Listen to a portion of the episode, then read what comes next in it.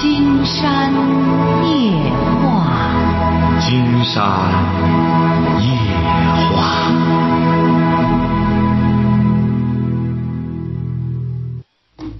晚上好，听众朋友，我是您的朋友金山，很高兴和朋友们相会在午夜。马上接我们朋友电话哈。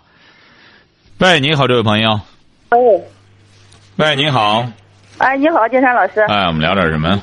哎，我跟你聊聊我闺女的事儿。你闺女多大了？我闺女十四了，上初一今年。啊，说吧。嗯，她都说我跟你说，我跟你说最近这几天发生的事吧，反正她这从上初一以来啊，一系列的麻烦都和俺女儿有关系。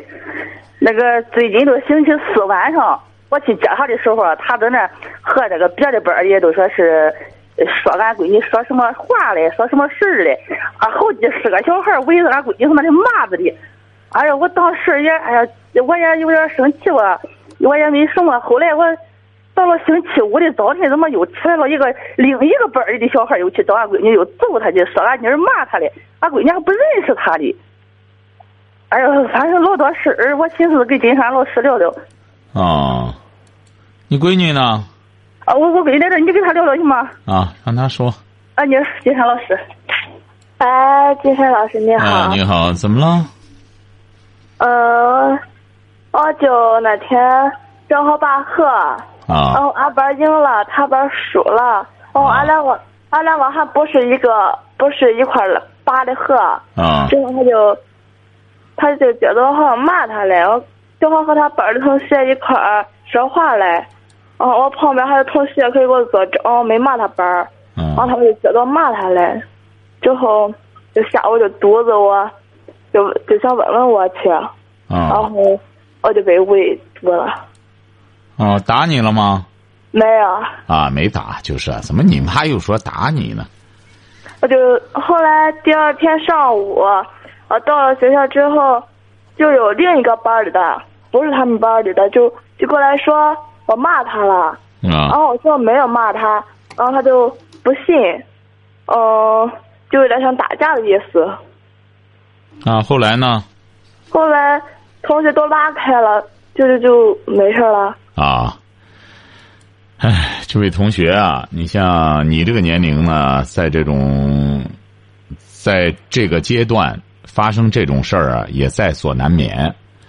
你没骂他呢，以后再遇上这种事儿，就给他们解释清楚了。如果要是他们太过分了，你就给老师反映就可以了。嗯、哎，再就是呢，通过这事儿呢，也接受教训，因为你们这个年龄段的一些一些这个青少年吧，他有的时候比较容易冲动，还是少说话，少惹是非，把心思放到学习上。您瞧瞧，你看你没招惹他们，你没你自己没生是非，是非都上上赶着找你，是不是啊？呃呃，就是我上了初一之后，呃，上学期，然后就第一次出事儿是，呃，我们班有一个女同学，然后她家庭有点儿，有点儿和别的同学有点特殊，然后，呃，我就就说对她就是有点帮助，然后。嗯，我在屋里写作业，然后就中午的时候，他就叫我说让我出去，哦、说他的桌子被拉到厕所里去了，之后我就就过去一看，然后我就被人删了，被人删了，对，谁删你啊？一个别的班里的同学，他为什么打你啊？他就因为哦，我去看他呃那个上厕所里想去看看那个桌子，然后我没有我在教室里的时候没有往后看他的桌子有没有在教室里，其实那个桌子不是他的，女厕所啊那个就在男厕所门口还没有进去，也没进去，谁扇你啊？男生扇你啊？对啊。然后那个男的是一个我们年级很出名很出名的小混混儿，那你怎么和小混混给混到一块儿了？我也不知道。你得知道啊，这位同学啊，你看你十四岁了，也正是在事多发的季节，事情多发的季节，你要什么都不知道，那你真是糊涂了。你应该知道，你知道了之后呢，才能够避免一些问题的发生，晓得吧？哦，哎，你一个女孩子，你承受不了这一切啊！你说你再让小混混认识你，他再打了你，觉得你软弱可欺，那么他就会得寸进尺的。你可不要招惹这种是非呀！你通过这些事儿，足以说明这位同学，你在个是非窝子里，小混混人家也不是随随便便敢招惹别人的，你不去招惹他。他一般情况下不会招惹你，所以说你别这样弄的啥也不知道，你最终这样弄来弄去的，你四面楚歌，你就没法再在那个学校里待了。你所以说打这以后，还是金山刚才告诉你的，避免惹是生非。你比如说你吧，也说了要帮别人伸张正义，你又没有这个能力，你还挨打。还被别人挤兑，你在班里学习很好吗？嗯，还还可以吧。还可以，你是班干部吗？哦，副班长。副班长。啊。哦，你还是副班长。啊。那金山觉得你应该是明白这些这些事情的，这个应该去怎么处理呀？你还是副班长。是不是啊？你有责任管理班里的一些事儿，嗯，是不是啊？你有事儿，你得随时和老师和学校联系啊。我就觉得以前就和老师说过，然后老师是特别特别那个，呃，相信我，然后帮，然后就帮了我，然后我觉得，然后最近又出事了，我觉得，我觉得老师应该。不太会相信我了吧？哎，对，你要老这样，老师就不相信你了。你看，你老是招惹是非，你还是个副班长，你还是个女孩儿，最终小混混跑到男厕所门口去挨小混混的打。你说你这样再怎么往前走啊？金山觉得是这样，这位同学哈，你其实还是还是个副班长。以后啊，把心思放到学习上。你们这个年龄段的人呢，基本上分两类，一类呢，人家就是全身心的学习。现在班干部呢，说白了，也得看你的学习成绩，最终就是要考高中、高考、中中考、高考，看谁考得好，老师就看重谁。所以说，金山建议你以后啊，避免这些是非，不要再去招惹别人了。其实我这次也没有去招惹他们，我也没有骂他们班里，然后他们就说我骂他了，我不知道为什么。因为你就招惹是非呀！你想人家怎么不说别人呢？你想想，没有别人会发生你这样的误会啊。所以说，金山反复讲过，遇到事儿啊，要从自身上检讨，先独善其身。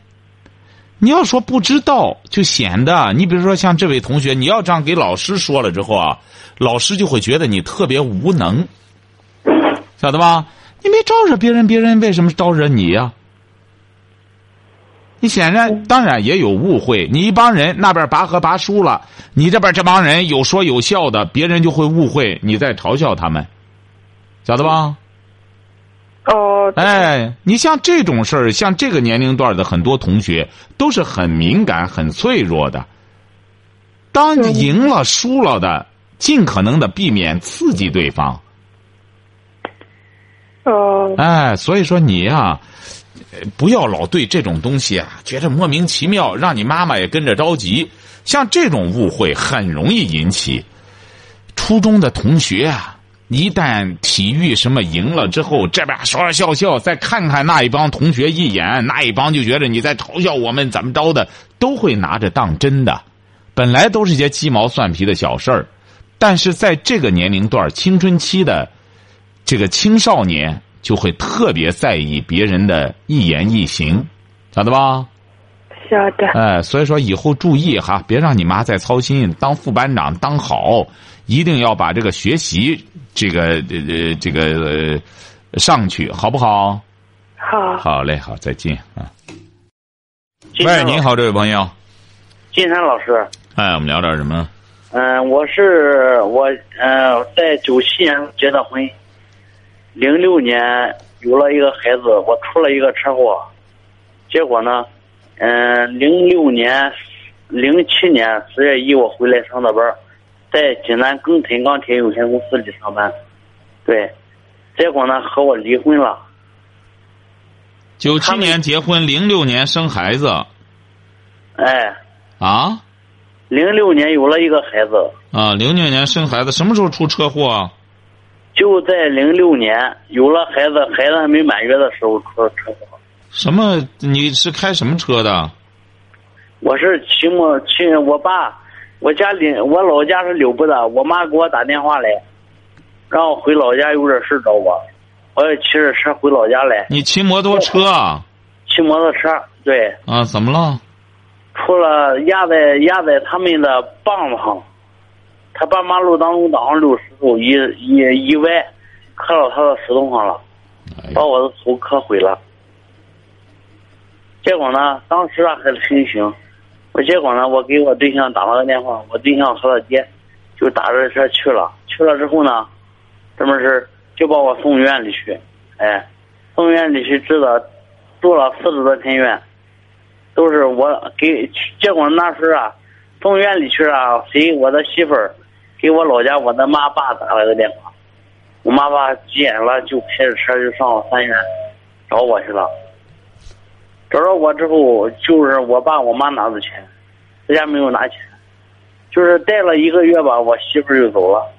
哎，走了之后呢，就一去不回头。那时候说和我离婚，和我离婚，结果呢，我姨父，啊当时是我姨父的门人吧，哎，不是，您现在打电话是要说明什么问题呢？因为他我现在我的户口还在他庄里吧，他们庄占了。嗯，今年年底分不了房子，到明年就分房子了你。是上门女婿吗？我不是上门女婿，哦，你那意思，你户口还在那儿，他占房子得给你你的那一份，是这意思吗？我有我的那一份嘛。啊，哎，你俩离婚了吗？离婚了，离婚了已经，哎，离婚了在农村哦，因为你户口在那儿对，啊。现在就是你离婚了，有你户口在那儿，你想要那一份儿，对方不给你。不是对方不给我，我现在我也不知道给我是不给我，我就想金山老师，我想咨询咨询问问你，这个事儿到到底是政府给我这给我那那那是啥情况吗？你这个得去咨询当地的政策。你是哪个地儿的？你问问他，你的户口在那儿，有没有你的拆迁的时候？啊，哎，你这个得去主动的去问他们庄还没有拆呢。啊。你可以啊和你对象联系，因为最终拆的时候恐怕要签字什么的。你俩离了婚，你问问离婚还有没有份儿？你这个事儿你都得去问问。哦，嗯，当时当时那时候他们庄里封户口啊，我还没有和我离婚呢。这封完了户口，下去了一两个月，这么事告你这个你还得和你对象好前妻商量，你俩要本身闹掰了，你这个事儿啊就很难办了。人家一看你本来你俩自身还搞不利索，你这个事儿这这个签字那个，你俩先首先搞清楚了再说，晓得吧现？在我都现在金山老师我都见不着俺这个对象。见不着，他也涉及到这个问题啊。你比如说，他要真有你的份儿，你也得去签字儿。那么啊签字儿什么的，你们不协商好，你这个事儿就很麻烦呀，晓得吧？你得和他协商，他在不在家无所谓了，你和你那个前岳父什么的商量这个事儿怎么办？打算晓得吧？哎，啊，好嘞。喂，您好，这位朋友，哎，你好，金山老师哎，吗我？们聊点什么？我想，我想问你咨询一下。嗯，就是我听别人介绍说你是那个情感专家，我主要是现在我老公想和我闹离婚，您是哪儿的？我是潍坊的。哦，您那听不到金？您听过金山的节目吗？嗯嗯，别人我朋友给我介绍的时候，他听过。哦，成成成，您是潍坊的，您多大了？我今年二十九，啊，结婚几年了？结婚是三周年，嗯，零一个月。啊，农村的哈。嗯啊，什么文化？嗯，我啊，我嗯小学，小学。嗯这结婚三年，你老公多大？嗯二十六，你怎么找个这么小的呢？嗯，就真是比我小三岁，哦，你那儿兴这个？嗯，不兴了。当时觉得合适，自己谈的。他是什么文化？他是中专，啊，看这自己谈的，基本上都这么个结果。你看这自己谈的，为什么呢？因为你本身也没多少文化，你的识别能力很差。结婚三年，他中专，他他是干嘛的？你是干嘛的？一开始我们两个都在那个，嗯，都在一个嗯纺织厂上班儿哦，就是结了婚以后，我怀孕之后就不上班，然后不去上班，他他也不去上班了，他就嗯去学一点手艺，想自己开一个馒头房，后来没开成，现在他自己买一个大车，嗯，一二年，嗯十月份买的那个大车，谁花的钱？嗯嗯，当时是从我们嗯我我们也掏钱了。他买我个什么大车？买了一个那个江淮 V 零，你孩子多大了？孩子现在不到两周岁。嗯，是干嘛？就搞运输啊？嗯，就是在那个饲料厂拉饲料给那养殖户。这个车多少钱啊？这个车全部办下来以后，总共花了十十万左右吧。嗯，给别人拉饲料。嗯，他一开一开始我们感情挺好的，也没有什么事。就这自从开了开这个大车以后，我就感觉他不对劲。然后就因为嗯嗯去年吧，一三年一三年八月份，我给他发他去看他去看他姑父，正好在这个时候的时候，孩子那个手指头伸不开，要去嗯去市市里打针，然后我们现在都农住农村嘛，去市里给孩子打针，我让他嗯开车拉我们去，他说没空，然后他去看他姑父，他有空，而且不是在潍坊本地，嗯，我就发短信嗯说他了，然后他不愿意了，就因为这么一点小事，然后他是开始找我的事儿找茬，然后就说要过够了，要离婚什么的，经常告诉你哈，嗯呃，一般的，为什么金山不大赞成说大女人不要找太小的小伙儿？你知道为什么吗？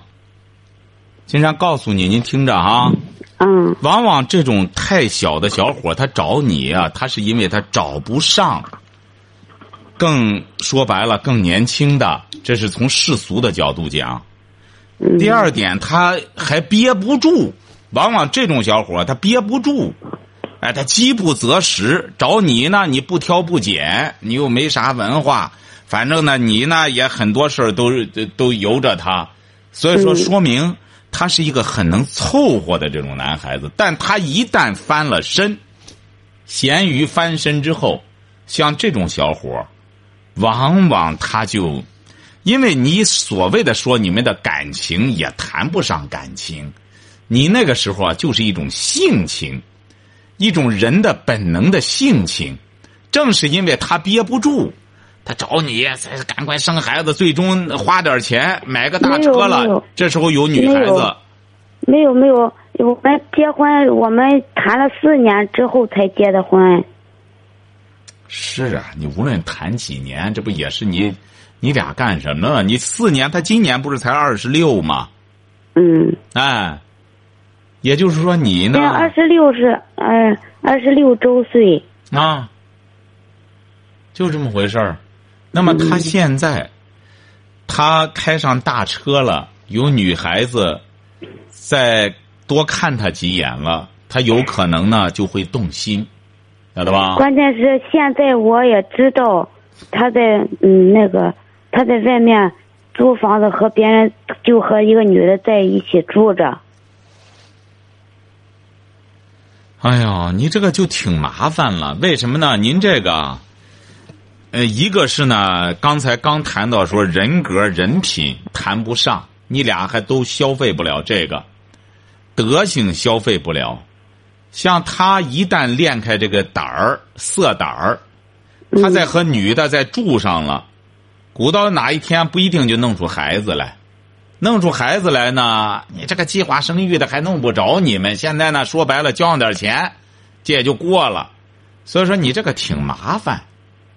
那他吧，好赖的，反正二十六，你想想，他一旦和这个女的这这这鼓捣的高兴了，说白了，这女的让卖车和他干什么，他都能干得上来。他就是本能的这因素更多一些。你让一般为什么说得有文化、有知识呢？他这个有点文化，有点知识，他起码要是再有点素质的话，他有一种责任心，他得明白，我和人家那个女的生孩子了，那么说我起码我要想分可以，但是我起码得有能力把那个安排好。你现在问题，你找这些人吧，就是说白了，这里拉一摊。也没能力打扫，哎，跑别地儿去又拉一摊，你没法弄。谁整天追他个腚后头给他擦腚啊？我就是想他，主要一开始他想离婚，他一开始想离婚的时候，我也答应我说我说离可以，我说把从我们娘家借来的四万块钱全部还了，完了我们就可以离婚。但是他不还，他说什么？他说只要你去和我办手续，你只要签了字，我就给。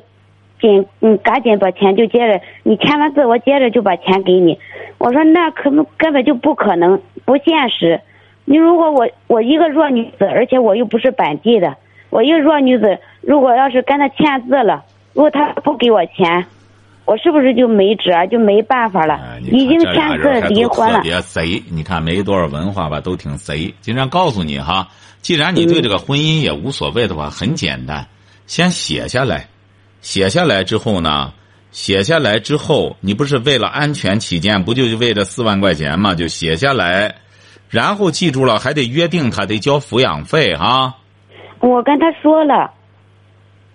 啊，就是听着就是在嗯。都写到书面上，你然后到了民政局呢，很简单，他该把答应你的，你抚养费都写顶上了，钱他要不给你的话，你可以在民政局不签字儿。给了你，再在那签字儿，但是他也不傻，他担心给了你之后你也不签字儿，你两个人呢说白了，既没有德行又没有诚信，所以说两个人呢还都挺贼。你们这，你们这个难就难在这儿，人的本能方面一点没问题，生存能力说白了比大学教授生存能力都强，基本上和部落生活一样。说白了有点吃的，躺哪儿都能睡觉，你这方面谁比不了？一般人比不了。所以说，你两个人呢，都是找上对手了。这个呢，你甭看比你小几岁，贼得很。哎，你呢，说白了，甭看没文化，一点亏也不吃。所以说，你俩棋逢对手。你要想这个保险起见的话，很简单，就是这个也行，让他去签了之后，然后再找个或者中间人。实在不行的话，把那个钱给了中间人。你认为安全的中间人，他给了他，你签了再干什么？但是金山建议你，不要轻易离婚，晓得吧？他找的这个啊，我不轻易离婚，我已经现在我已经在家里靠了很长时间了，已经等了他很长时间了。多长时间了？他从十，他从一三年十一月二十一号，然后就开始就不在家里住了，就出去了。听着哈，听着，告诉你哈。就是你得去努力，因为你找的这个婚姻呢，你的婚姻出现这种问题是必然的，因为你找的就是这么一个干巴窝头，而且还让狗啃了一口，你这个婚姻本身就意味着千疮百孔，那么你就应该要付出去修复的这种责任。为什么会千疮百孔呢？一个是你，你是哪儿的？我我老家是德州的，德州的，你为什么不学不上学？你这么年轻，为什么还是个文盲呢？那那个时候，不知不知道学习重要，是不是啊？嗯所以说，正因为你那时候没付出，现在你欠的账都得还上。那时候你是挺快乐，别人都在那读书考试，你整天没有这任何压力。那么现在，你为你的婚姻、为你的孩子维持一个家庭，你付出一些努力，这是你正当防卫，你应该做的事儿。你要现在在这次婚姻里不做，你再找的下一家会出现同样的问题。所以说，你记住了怎么做呢？这不刚才告诉你了吗？第一点，坚持不要离婚，让他回到家里来，尽他做丈夫的责任。他回不回来和你睡觉不要紧，他和谁睡觉，你千万不要吃这醋。你俩呢？说白了，你找这个对象，除了跟着蛋走，他没有别的，因为他没有精神，就是个傻蛋。那么你怎么来提高他的档次？就是不要再盯他的蛋，要怎么想办法启发他的脑袋？怎么把孩子调教的很好，以情动人，让他慢慢的和那个女的发生了内讧之后，那么那个女的一看也没多少油水，这么一个开大车也整天干什么的，老婆还整天三天两头的找上来，没准他也就放弃他了，他折腾几回也就够了。所以说你呢，得去努力的挽回这个家庭，而不是说一干什么给我四万块钱，你拿四万块钱干嘛去？你再找下家，没准把你这四万块钱骗跑了，你找都找不回来。你好赖的，你和他有个孩子，你呢就是好话也说，什么也说，然后呢，最终让他回来，和你一块儿把这个孩子抚养成人，晓得了吗？我这些都说过了。不要说了嗯，你不你说的不行，所以说你金山讲的这个，专家给你讲的，好好回去消化。像你这种朋友，金山告诉你还没文化，问题会一大堆，晓得吧？所以说你永远是提不完的问题。给你讲的这个你是说不出来的，因为你没文化，你又没见识，就回过头去把金山讲的这话。反反复复的消化，咱们透了，再谈你的婚姻哈。你看这个就是难，就难在这儿。文盲，你给他讲了之后，给他讲半天，他就说他说过。你说让人你他会说话吗？你让人，你这个你真是你没经验的人，得气得背过气去。喂，你好，这位朋友。喂，你好，老师。哎，我们聊点什么？嗯、我是想想问你，我还该不该跟我男朋友和好？你多大了？二十四，你是干嘛的？学生，什么学生？大学。大学？你二十四上什么大学啊？又是呃艺术的吗？不是啊，就是本科大四啊。哦，你上学晚。哦，对，我们家那边都是这么个年纪。哦，本科大四。你这个男朋友是干嘛的？呃，他比我大一级，毕业了。嗯。怎么了？你为什么要和他分手啊？不是，就是当时是他跟我分的。嗯，那他和你分了，你是让金山要帮你什么？呃，就是那时候吧，我就可能就是，嗯，就是占有欲很强，然后我老是管着他，然后让他觉得喘不过气儿来了。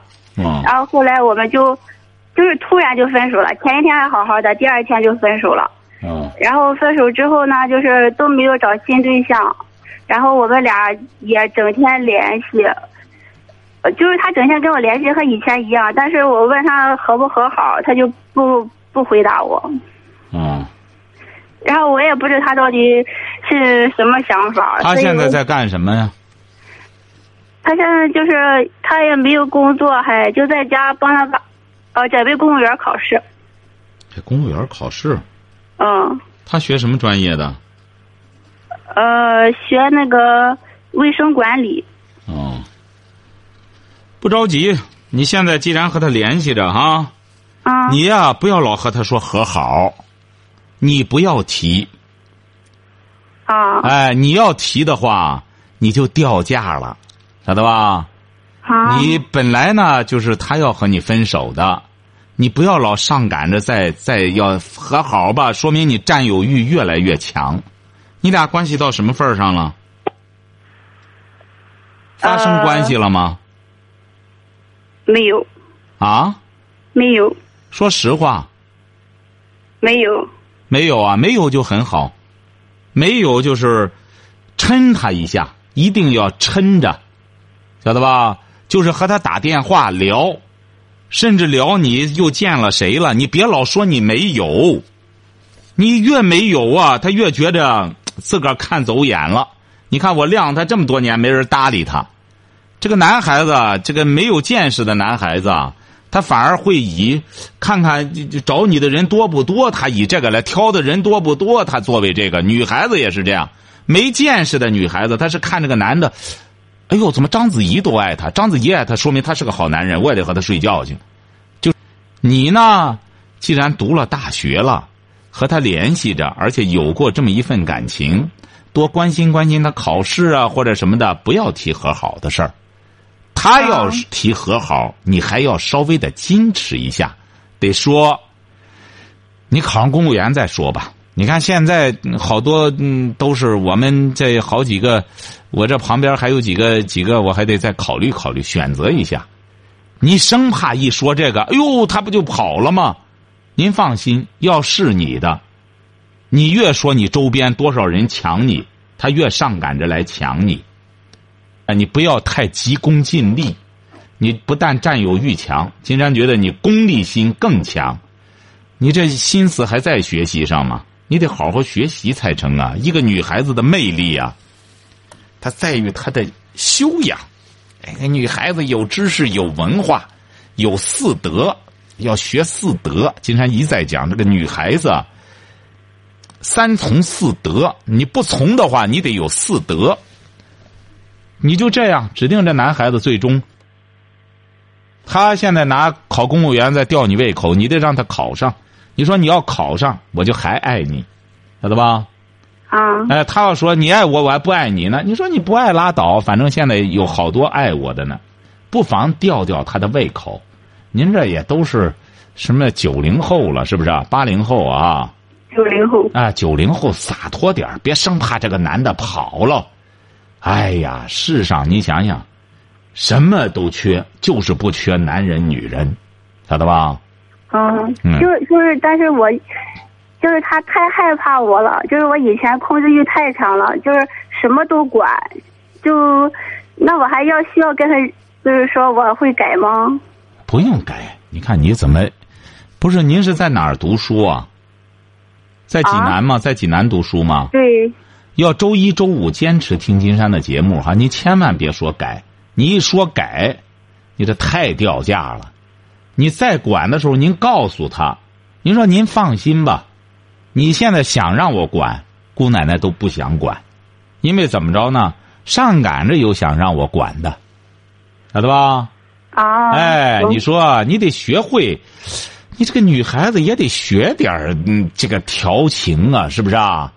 哎，你还挺好，你起码能把握住。有关系，但不发生关系很重要，晓得吧？嗯哎，一发生关系你就完了。他就一看，现在男男孩女孩子一定要记住了，有关系但不要发生关系。嗯所以说，不要再去给他表白了哈。好哎，就是他的事儿不要管，你就你这就叫什么？这叫什么招啊？你能说上吗？这叫什么招啊？经常给您讲的。欲擒故纵吗？对，你看还真是有文化，一点就透。好了，祝你幸福。哎，好，谢谢。嗯，好，今天晚上金山就和朋友们聊到这儿，感谢听众朋友的陪伴，祝您阖家欢乐，万事如意。